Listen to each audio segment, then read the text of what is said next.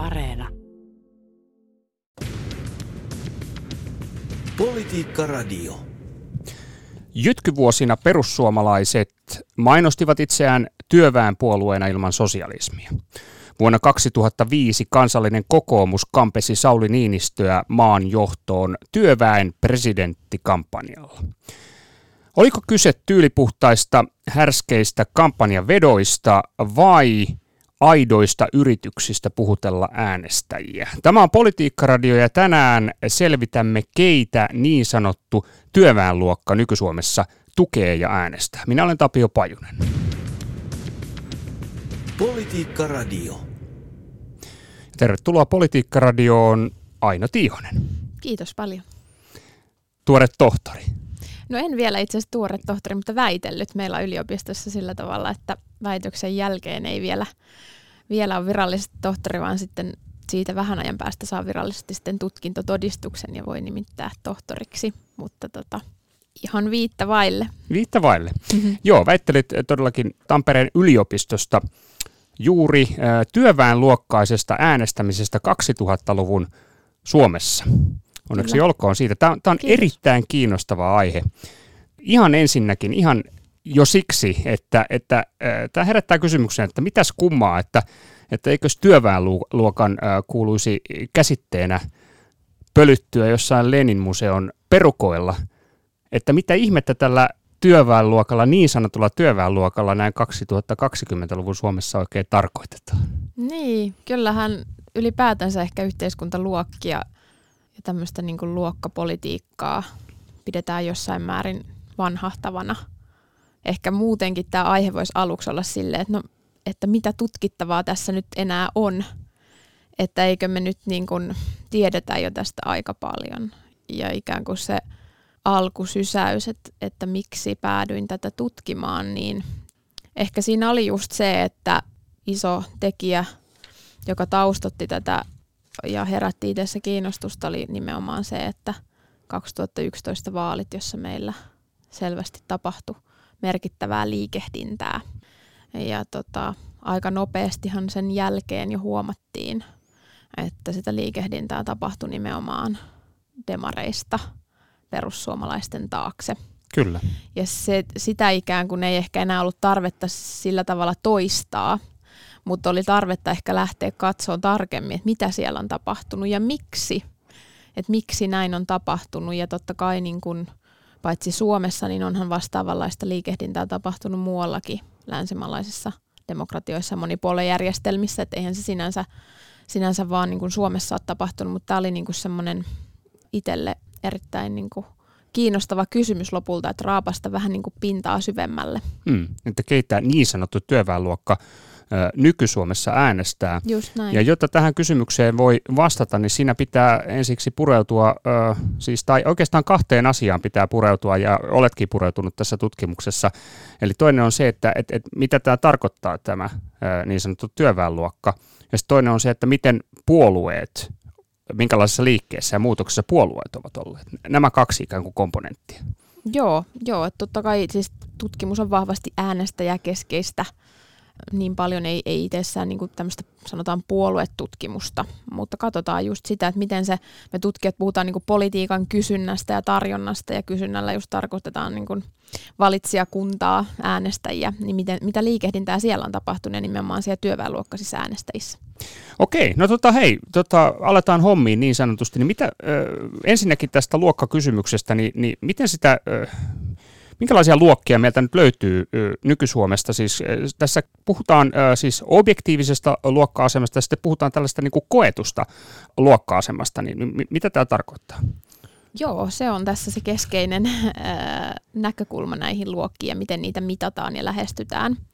Eli objektiivinen viittaa juuri sanan varsinaisessakin merkityksessä tämmöiseen niin kuin puolueettomaan mittaamiseen, eli otetaan tämmöisiä hyvin objektiivisia mittareita, joista ehkä perinteisimpänä on pidetty ammattiasemaa, ammattiryhmää. Vastaavanlaisia muita voisi olla vaikka koulutus tai tulotaso. Eli ei ikään kuin mennä sen syvemmälle siihen itse yksilöön, vaan lyödään niin kuin häneen semmoinen joku indikaattori vähän niin kuin ulkoapäin. Mm. Mutta sitten taas vastakohtaisesti tai ainakin jossain määrin vastakohtana on juurikin tämä subjektiivinen lähestymistapa, eli luokkasamastuminen. Eli sitten mennäänkin oikeasti katsoon tarkemmin sitä yksilöä ja kysytään häneltä itseltään, että no mihin yhteiskuntaluokkaan hän itse kokee kuuluvansa.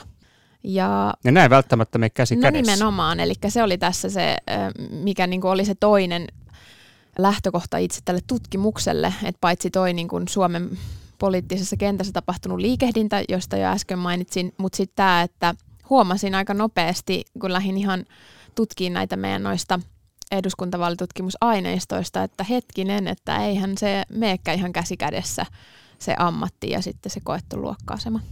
Ja tota, todetaan tästä liikehdinnästä vielä se, että tässä nyt puhutaan tällaista, jos karkeasti ajatellaan, puhutaan siitä, että, että aiemmin oli porvaripuolueiden äänestäjät, sitten oli työväenpuolueiden äänestäjät, ja sitten tuli tätä liikkuvaa äänestä, puhuttiin liikkuvista äänestäjistä. Niin Juuri tämä näin. tarkoittaa tätä Juuri ikään kuin näin. äänestäjäkuntien liikkumista eri puolueiden kesken. Ja nykyään puoluekenttä on elänyt hyvinkin paljon.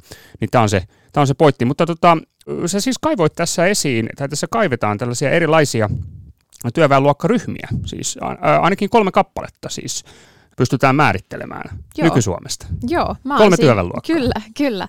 Mä oon siinä luonut sitten näiden objektiivisen ja subjektiivisen ö, luokka-aseman avulla kolme ryhmää. Vähän niin kuin tällainen nelikenttänä voisi ajatella sitä. Eli sellaiset, jotka ammatilta edustaa ja samastuu, sellaiselta, jotka vaan ammatilta edustaa, mutta ei samastu, ja nimenomaan samastuu sitten taas ylempään, eli alempaan keskiluokkaan, keskiluokkaan tai ylempään keskiluokkaan. Ja sitten kolmas porukka, jotka eivät omalta ammattiasemaltaan tai ammattiryhmältään edusta, mutta sitten kuitenkin samastuu tai samastaa itsensä työväenluokkaisiksi. Hmm. Tämä on kiinnostava. Siis tämä ensimmäinen on siis perinteinen työväenluokka. Joo, sillä tavalla sen on nimit, nimennyt siihen tutkimukseen. Joo, ja siis toinen on ammatillinen työväenluokka. Joo, että se viittaa juurikin siihen, että heillä ei löydy sitä samastumista, mutta he, he ovat sitten ammattinsa puolesta. Tota, ja sitten kolmas on ideologinen työväenluokka. Joo, se, tota, se just on sitten nämä, jotka samastuu, mutta ei ammattiasemaltaan edusta. Ei ollut muuten helppo keksiä niitä nimiä, että niitä kyllä pyöriteltiin aika viime metreille asti. Toki työ on kirjoitettu englanniksi, että ne on aika suoraa tietysti käännöksiä englannin kielestä, mutta että on mahdollisimman semmoiset kuvaavat, mutta ei, ei liian latautuneet nimet kuitenkaan. Joo, tämä on jännä. Siis, tässä on siis tietysti äh, tämä perinteinen työväenluokka, niin taustalla englanninkielinen termi tai käsite traditional working class. Joo. Mutta sitten tämä ideologinen työväenluokka, ideological working class, onko tässä tämmöinen kuin tutkimuksellinen käsitepohja, vai, tai, tai kiinnostava nimenomaan tämä ideologinen työväenluokka, että mitä sillä tarkoitetaan? Mm, joo, no se ehkä sitten, kun päästään myöhemmin vielä keskustelemaan varmaan tässäkin näistä itse tuloksista, ja sieltä tulee ilmi se, että, että oikeastaan ehkä tämä kolmas ryhmä, eli just tämä ideologinen työväenluokka, muistuttaa jollain tapaa kaikista eniten ehkä sitä meidän käsitystä tai sitä ajatusta siitä perinteistä työväenluokkaisista arvoista ja asenteista, että et millaisia ne työväenluokkaisilla äänestäjillä on, öö, niin tota, tämä porukka osoittautui ehkä olevan kaikista lähinnä 2010-luvulla sitä tota, ajatusta siitä, niin ehkä se, se nimi vähän niin kuin heijastelee myös sitä. Joo, mutta näistä ammattiryhmistä, eli tästä tavallaan objektiivisesta luokkamäärittelystä, eli koulutus, ammatti, niin nämä koulutus- ja ammattikysymykset, ne on sitten jaettu tavallaan ikään kuin, että mikä ammatti tai mikä koulutustaso edustaisi ikään kuin perinteistä työväenluokkaa. Joo, että meillä on ihan näissä aineistoissa, joita on käyttänyt, eli eduskuntavaalitutkimuksia, tämmöisiä kyselytutkimusaineistoja, joita kerätään aina eduskuntavaalivuosina. Niissä on niin kuin mahdollista, tai niistä siis kysytään vastaajilta heidän ammattiaan, ja sitä kautta pystyy sitten luokittelemaan. Ja totta kai on olemassa ihan tämmöisiä luokitteluita yleisesti no, jänniä. käytössä olevia. Tämä luokittelu, koska siis perinteinen työväenluokka, niin mehän puhutaan aika vanhasta, tai aika pitkästä historiasta jo, että sillähän tarkoitetaan mm. siis oikeastaan 1800-luvulle saakka juontuvia Kyllä. muutoksia, jolloin työväenluokka muodostui ikään kuin poliittiseksi yksiköksi ja, ja sen ympärille muodostui sitten poliittisia puolueita. Ja taustalla oli oikeastaan tämmöinen kapitalistinen kamppailu omistavan luokan ja työtä tekevän luokan välillä, siis poliittinen kamppailu, joka määritteli hyvin paljon sitten 1900-luvun poliittista kehitystä, niin, niin tämän tavallaan suuren kysymyksen kautta on, on jaeteltu sitten ammattiluokkeet, mikä ikään kuin edustaisi tästä perinteistä työtä tekevää kansanosaa. Kyllä, ja totta kai tuommoinenkin luokittelu on ollut jatkuvassa muutoksessa. että eihän ne niin kuin enää ammattirakenne ole sama kuin vaikka sata vuotta sitten ja onhan se niin kuin, kyllähän ne objektiivisetkin luokittelut on, on väistämättä muuttuneet. Politiikka Radio. Okei, mutta olet eritellyt tässä tutkimuksessa sitä, että, että missä määrin nämä kolme työväenluokkaryhmää eroavat toisistaan arvoiltaan ja asenteiltaan. Joo, sillä tavalla voi vielä pohjustaa, että se arvot ja asenteet tulee siitä, että me, me tosiaan tiedetään ää, politiikan tutkimuksessa ja vaalitutkimuksessa, että arvot ja asenteet on, on yhä voimakkaammin löydettävissä sieltä puoluevalintojen taustalta. Paitsi tietysti myös yksittäiset asiakysymyksetkin, mutta että, että koska se perinteinen ajatus on ollut se, että se luokka-asema, puhutaan luokka-äänestämisestä, äänestäjän luokka-asema vaikuttaa siihen, että mitä puoluetta äänestäjä äänestää – ja se on tämä klassinen luokka-äänestämisen malli, mutta sitten koska on nähty, että jossain määrin se on ollut murroksessa tai laskussa, niin meillä on muitakin tämmöisiä selitysmalleja sille, että puolueen valinnalle ja nämä arvot ja asenteet on, on se yksi. Ja sitten kiinnostui myös ottamaan ne tähän mukaan tarkasteluun. Joo, ja to, tämähän on osa just tätä äh, tavallaan ikään kuin liikkuvien äänestäjien tematiikkaa, että miten Kyllä. äänestäjät valitsevat puolueita. Ja tässä on myös havainto sen, sen suhteen, että Pohjoismaissa vaaleissa siis tällainen ikään kuin työväenluokkaisuus selittävänä tekijänä, niin kuin äänestyspäätöksiä selittävänä tekijänä, niin se ei ole ikään kuin menettänyt merkitystänsä välttämättä niin, niin paljon. Niin, ei ehkä, tai siis ei ainakaan samassa suhteessa. Ja ylipäätänsä se, että on ei useita, mutta on muutama muukin tutkija, jotka on kiinnostunut tästä subjektiivisesta lähestymistavasta luokkiin ja ennen kaikkea he on niin kuin korostanut sitä, että pitää suhtautua varovasti siihen, että se työväenluokkaisuus olisi menettänyt niin paljon merkitystään, koska, koska niin kuin tässäkin tutkimuksessa nähdään, että kyllä se koettu luokka-asema aika vahvasti siellä taustalla vielä vaikuttaa. Joo, ja tässä on myöskin sitten tota, havaintoja siitä, että mikä siihen koettuun luokka-asemaan puolestaan taas vaikuttaa aika paljon, niin nousee esiin, että, että lapsuuden koti muun muassa – koulutustaso, puolison ammatti ovat, ovat tällaisia niin kuin merkittävimpiä tekijöitä, jotka mm. selittää tätä Joo. Koettua luokka-asemaa. Joo, se on, se on vähän niin kuin se ensimmäinen tarkastelu tässä työssä. Että jos lähdetään siitä oletuksesta, että on objektiivinen ja subjektiivinen ja, ja tota, tässä mä nimitän sitä luokkakongruenssiksi tai luokka-inkongruenssiksi. Ei ole vielä tullut parempia nimiehdotuksia näille, ehkä, ehkä tota, voisi olla paremmatkin, mutta kongruenssi viittaa siis siihen, että on sama se objektiivinen ja subjektiivinen. Niin. Ja sitten taas, jos ne ei olekaan sama, niin silloin puhutaan luokka-inkongruenssista. Niin totta kai siinä herää se kysymys, että no miksi sitten on niin, että ne ei olekaan samat. Tai että, että miksi sitten on niin, että ne onkin samat. Ja voisi ajatella, että ne on tämmöisiä vähän niin kuin luokkasignaaleja, joita nämä yksilöt sitten havainnoi tai saa siitä omasta elinympäristöstään. Ja just tässä tutkimuksessa pystyttiin näillä aineistoilla mittaamaan sen lapsuuden kodin ja koulutuksen ja, ja tota, itse asiassa ammattiyhdistys tämmöisen niin jäsenyyden ja jossain määrin aktiivisuudenkin vaikutusta siihen ja sitten oli myös se puolison ammatti. Mm. Toki voi olla monia muitakin, mutta vaikka voisi ajatella, että asuinaluekin ehkä jossain määrin tai ystäväpiiri, harrastukset, kaikki muu vapaa-ajan toiminta, että näitä voi olla muitakin, mutta tässä tutkimuksessa pystyttiin näillä aineistoilla näitä katsomaan. Joo, tota, eli nämä on vahvoja tekijöitä mm. siinä taustalla. Miten tota, osataanko sanoa yhtään siis määrällisesti sen suhteen, että, että kuinka paljon ikään kuin määrällisesti, jos puhutaan vaikkapa näistä sinun tutkimuksessasi määritellyistä kolmesta eri työväenluokkaisesta joukosta, niin, niin on sitten tällaista ikään kuin samaistumista ikään kuin siihen ei-objektiiviseen luokkastatukseen ja missä määrin sitten niin kuin vähemmän. Että kuinka paljon ihmiset samaistuvat ikään kuin ylempään tai, tai sitten toiseen luokkaan kuin mikä tosiaalisesti esimerkiksi sosioekonomisesti kuuluvat. no kyllä siis suurin porukka on sitä kuitenkin, jos puhutaan ihan vain puhtaasti määristä, jotka samastuu siihen, jota he objektiivisesti edustavat. Ja ihan kansainvälisessäkin tutkimuksessa nähdään se, mutta sitten on, on heitä, jotka samastuu, vähän niin kuin puhutaan tämmöistä luokka-aseman liioittelusta, eli samastutaan ylempään. Ja sitten taas näistä, jotka vähän niin kuin, ei nyt ehkä, nämä on aina tämmöisiä kärjistettyjä, jos puhutaan liioittelusta ja vähättelystä, mutta eli sitten samastuukin alempaa, jota objektiivisesti edustaa. Mm, molempiin suuntiin siis Molempiin löytyy. suuntiin, joo. Tota, tässä mun tutkimuksessa isompi porukka oli niitä, jos puhutaan nyt näistä työväenluokkaisista, ää, jotka samastuu ylempään, eli jossain määrin liiottelee sitä omaa, versus sitten nämä, jotka, jotka taas niin kuin eivät ammatilta edusta ja kuitenkin samastuvat. Mutta tota, se tietysti riippuu näiden ryhmien koot siitä, että, että mikä meillä on niin kuin se tarkastelukulma, tarkastellaanko me ammattiasemaltaan keskiluokkaisia, ja, jotka samastuu alempaan, ylempään ja näin. Et, et, mutta tässä mun tutkimuksessa se, se porukka oli hieman suurempi, jotka, jotka samastu tota itseään ylempään versus sitten ne, jotka samastu itseään alempaan.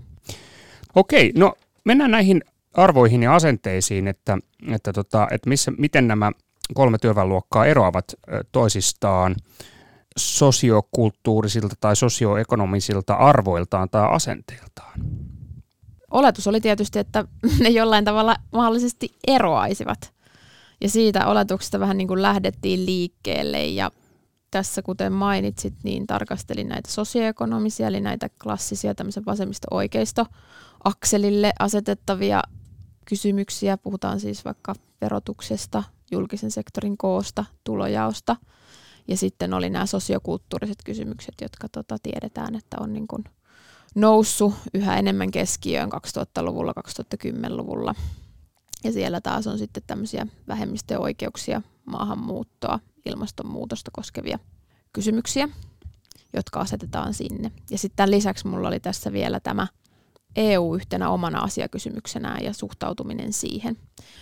Mutta ehkä niin kun, mitä, mitä sieltä sitten niitä tuloksista löytyy, niin äh, keskimäärin, mennään eka siihen sosioekonomiseen, eli tähän vasemmisto-oikeisto, niin keskimäärin nämä kaikki kolme työväenluokkaista ryhmää, työväenluokkaryhmää, niin oli, oli kuitenkin aika, niin kuin vase, oli, oli kuitenkin aika oikealla ää, äh, sosioekonomisesti mitattuna. Ei mitään kauhean kovin suuria eroja mutta jos, jos niin katsotaan niitä eroja, niin sitten kuitenkin tämä ideologinen, ja nyt päästään siihen, mistä jo aikaisemmin vähän niin viittasin, tämä ideologinen työväenluokka oli sitten kuitenkin se, joka erottautui kaikista vasemmistolaisempana.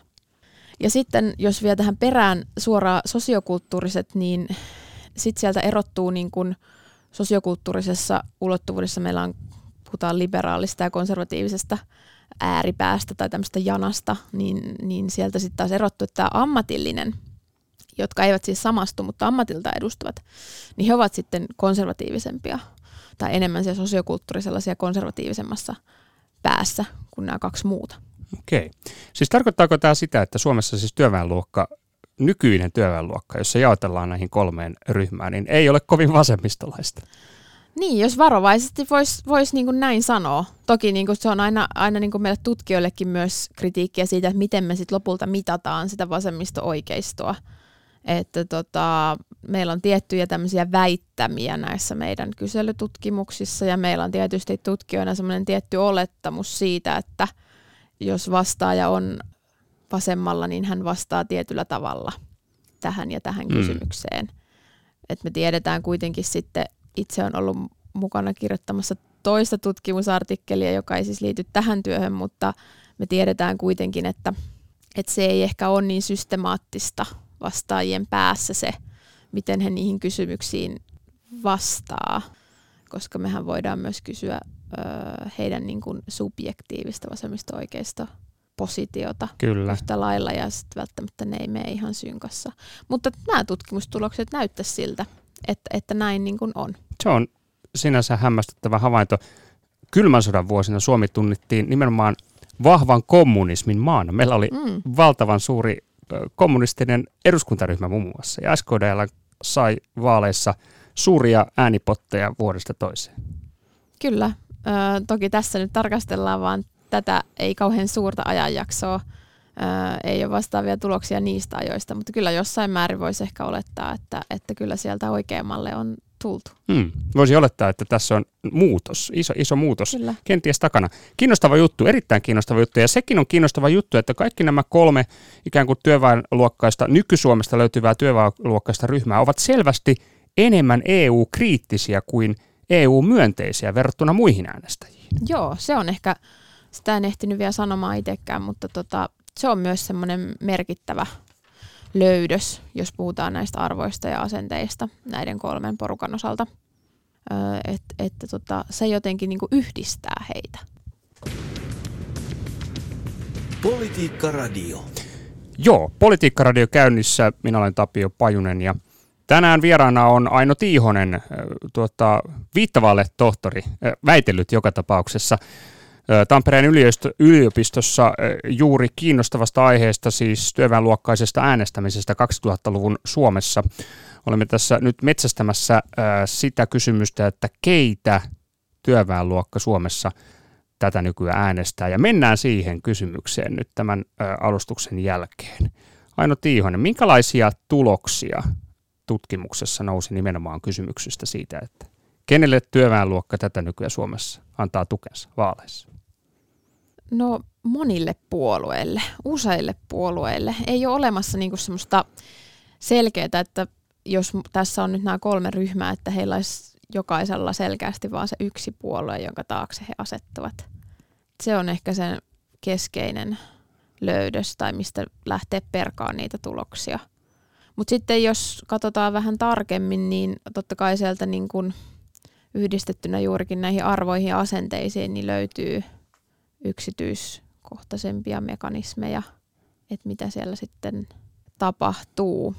Ehkä eniten tästä porukasta eroaa tämä ammatillinen työväenluokka. Ja jos he omaavat myös nämä konservatiiviset sosiokulttuuriset arvot ja asenteet, niin silloin sieltä löytyy selkeästi yhteys, että lähdetään äänestämään perussuomalaisia tai, tai keskustaa. Okei. Okay.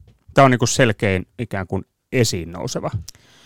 Mm, joo, siis sillä tavalla, että jos ajattelee semmoinen, että mikä, mikä selkeimmin ehkä erottautuu. Tällainen sanoisi. Joo. Eli konservatiivinen ja, ja sitten ammattistatus on työväenluokkainen.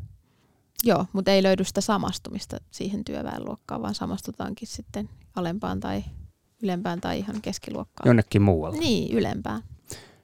Silloin tuloksena on Suomen keskusta tai perussuomalaiset. Niin, tai todennäkö- todennäköisesti. Niin kuin lisää todennäköisyyttä. Siihen pitää aina puhua tietysti varovasti, ettei liikaa, liikaa kuitenkaan yleistä, mutta, mutta tämmöinen löydös tässä on. Mutta toki niin kuin jos puhutaan näistä niin kuin perussuomalaisten äänestämisestä, niin sekin, tai pitäisin itse sitä merkittävänä ja kiinnostavana löydöksenä, että kaikki nämä kolme ryhmää, niin äänestää kuitenkin perussuomalaista, tai perussuomalaiset on siellä – yhtenä suosituimpana puolueena kaikkien näiden kolmen ryhmän joukossa. Et, että tota, ja se varmaan nyt linkittyy juurikin siihen EU-kriittisyyteen, koska kyllähän tiedetään, että perussuomalaiset on onnistunut kanavoimaan juurikin niitä EU-kriittisiä ääniä. Niin, tämä havainto, että, että kaikki nämä kolme ikään kuin työväenluokkaista ryhmää niin ovat selvästi enemmän EU-kriittisiä kuin EU-myönteisiä, mm. niin perussuomalaiset onnistuu nyky Suomessa ikään kuin tyhjentämään tätä pajatsoa kaikista tehokkaimmin. Kyllä, kyllä ja tämä, tämä tutkimus puhuu, puhuu osaltaan myös sen puolesta. Tuota, no, ö, ketkä sitten, tai siis ö, kysytään näin päin, että tukeeko nykyinen työväenluokka sitten enää lainkaan SDPtä tai vasemmistoliittoa?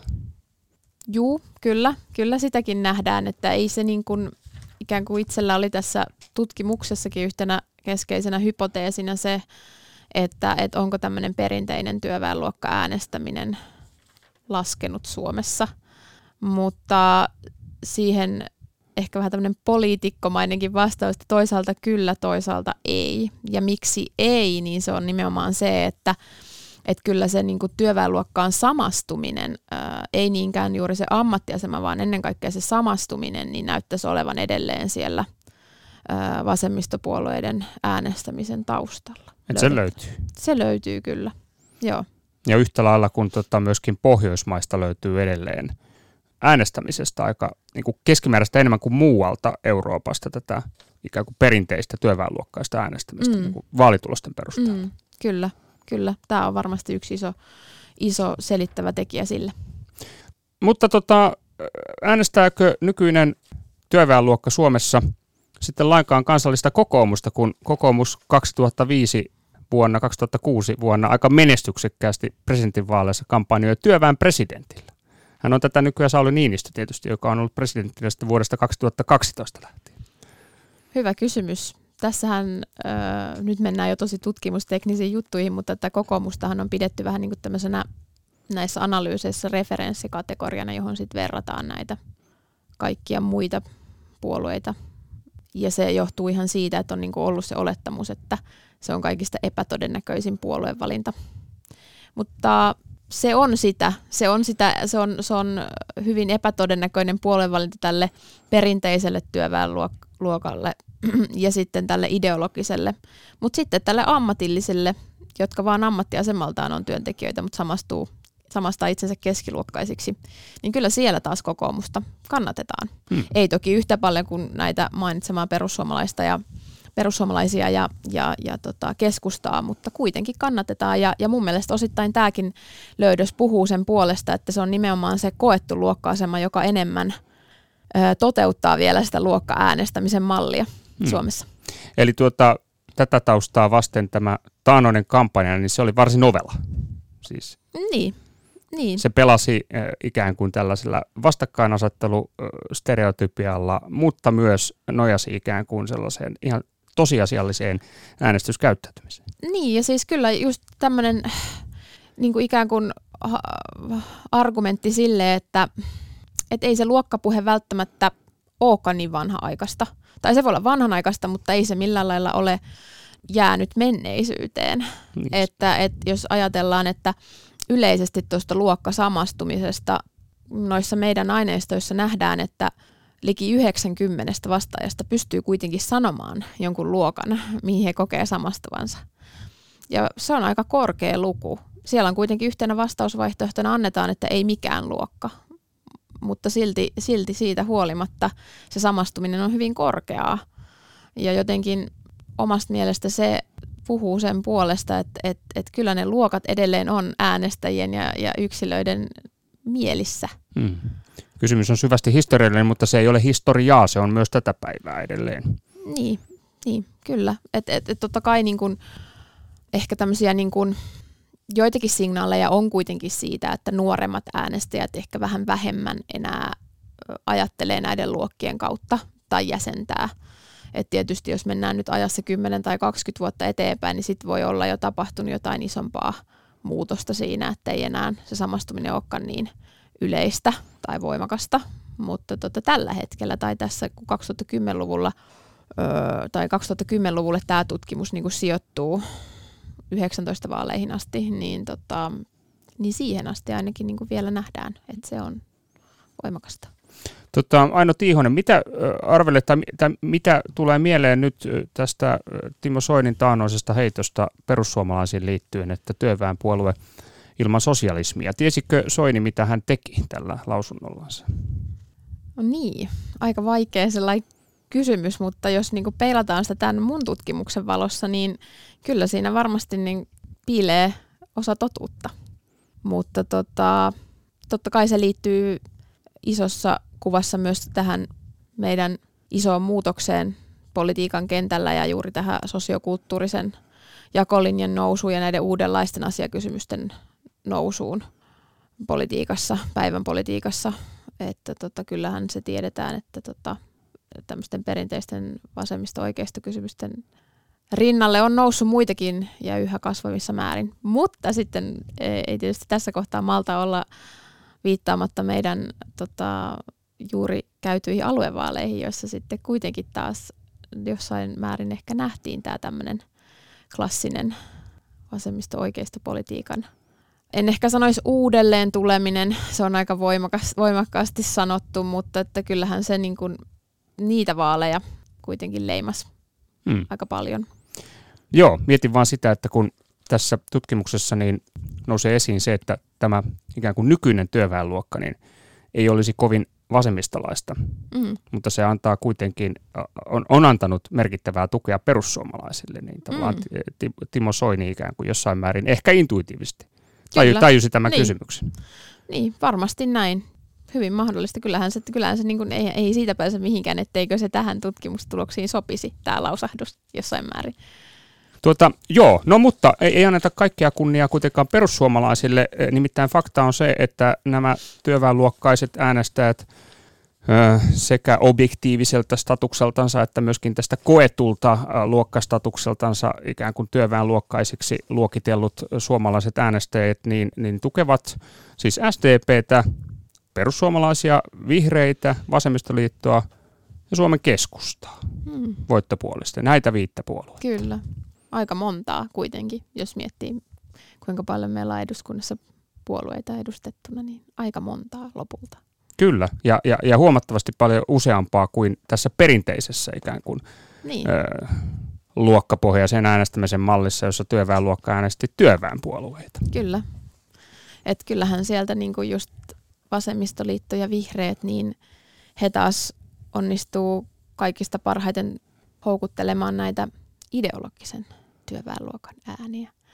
Eli näitä, jotka ammattiasemaltaan ei edusta työväenluokkaa, mutta sitten samastuu. Ja totta kai siellä varmasti on taustalla paljon sitä, tai taustalla näitä arvoja asenne pohjaisia selityksiä. Et paitsi tietysti heidän tota, tämä kaikista eniten näistä kolmesta oleva sosio, tai vasemmalla sosioekonomisesti oleva orientaatio, mutta sitten myös tämmöiset liberaalimmat, nämä sosiokulttuuriset arvot, jotka, jotka tota, tiedetään, että nämä vasemmistoliitto ja vihreät on kyllä selvästi positioinut niin meidän puoluekentällä. Hmm.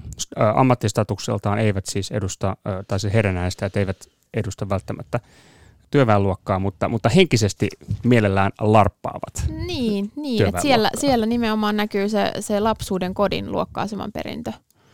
Että et se tulee niinku läpi tavallaan, vaikka siitä huolimatta, mihin sitten positioon on itse päätynyt omassa aikuiselämässään. Että, että tota, ja totta kai siellä niinku tämmöisenä yksittäisenä selittävänä tekijänä me tiedetään jo muistakin tutkimuksista, että vihreitä äänestää keskimäärin enemmän korkeasti koulutetut, niin onhan näillä niin kuin tällä ideologisella työväenluokalla, niin onhan siellä keskimääräisesti enemmän korkeakoulutuksen omaavia äänestäjiä. äänestäjiä, niin, koska siellä on tietysti koulutus ja ammattiasema menee käsi kädessä aika, aika pitkälti, niin, koska he, he ovat ammattiasemaltaan jotain muuta kuin työntekijöitä, niin heidän koulutustaustakin on sitten hieman erilainen. Mm. Eli tässä suhteessa siis vihreässä näkyy voimakkaammin tämä ikään kuin kysymys kuin esimerkiksi demareiden äänestäjissä, että, Joo, että kyllä. Tota, ovat koulutetumpia. Kyllä, kyllä. All right, mutta äh, tähän loppuun vielä niin, niin, niin Suomen keskusta, Aino Tiihonen, senkään ei kannata siis heittää kirvestä kaivoon, jos se aikoo tai haluaa houkutella työväenluokkaisia äänestäjiä Suomessa.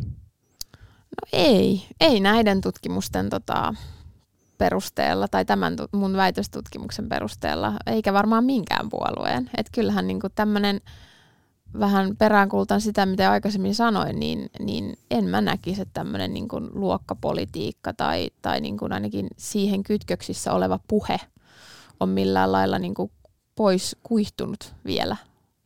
Tota, ja joka tapauksessa tässähän puhutaan merkittävästä suuresta äänestäjäporukasta.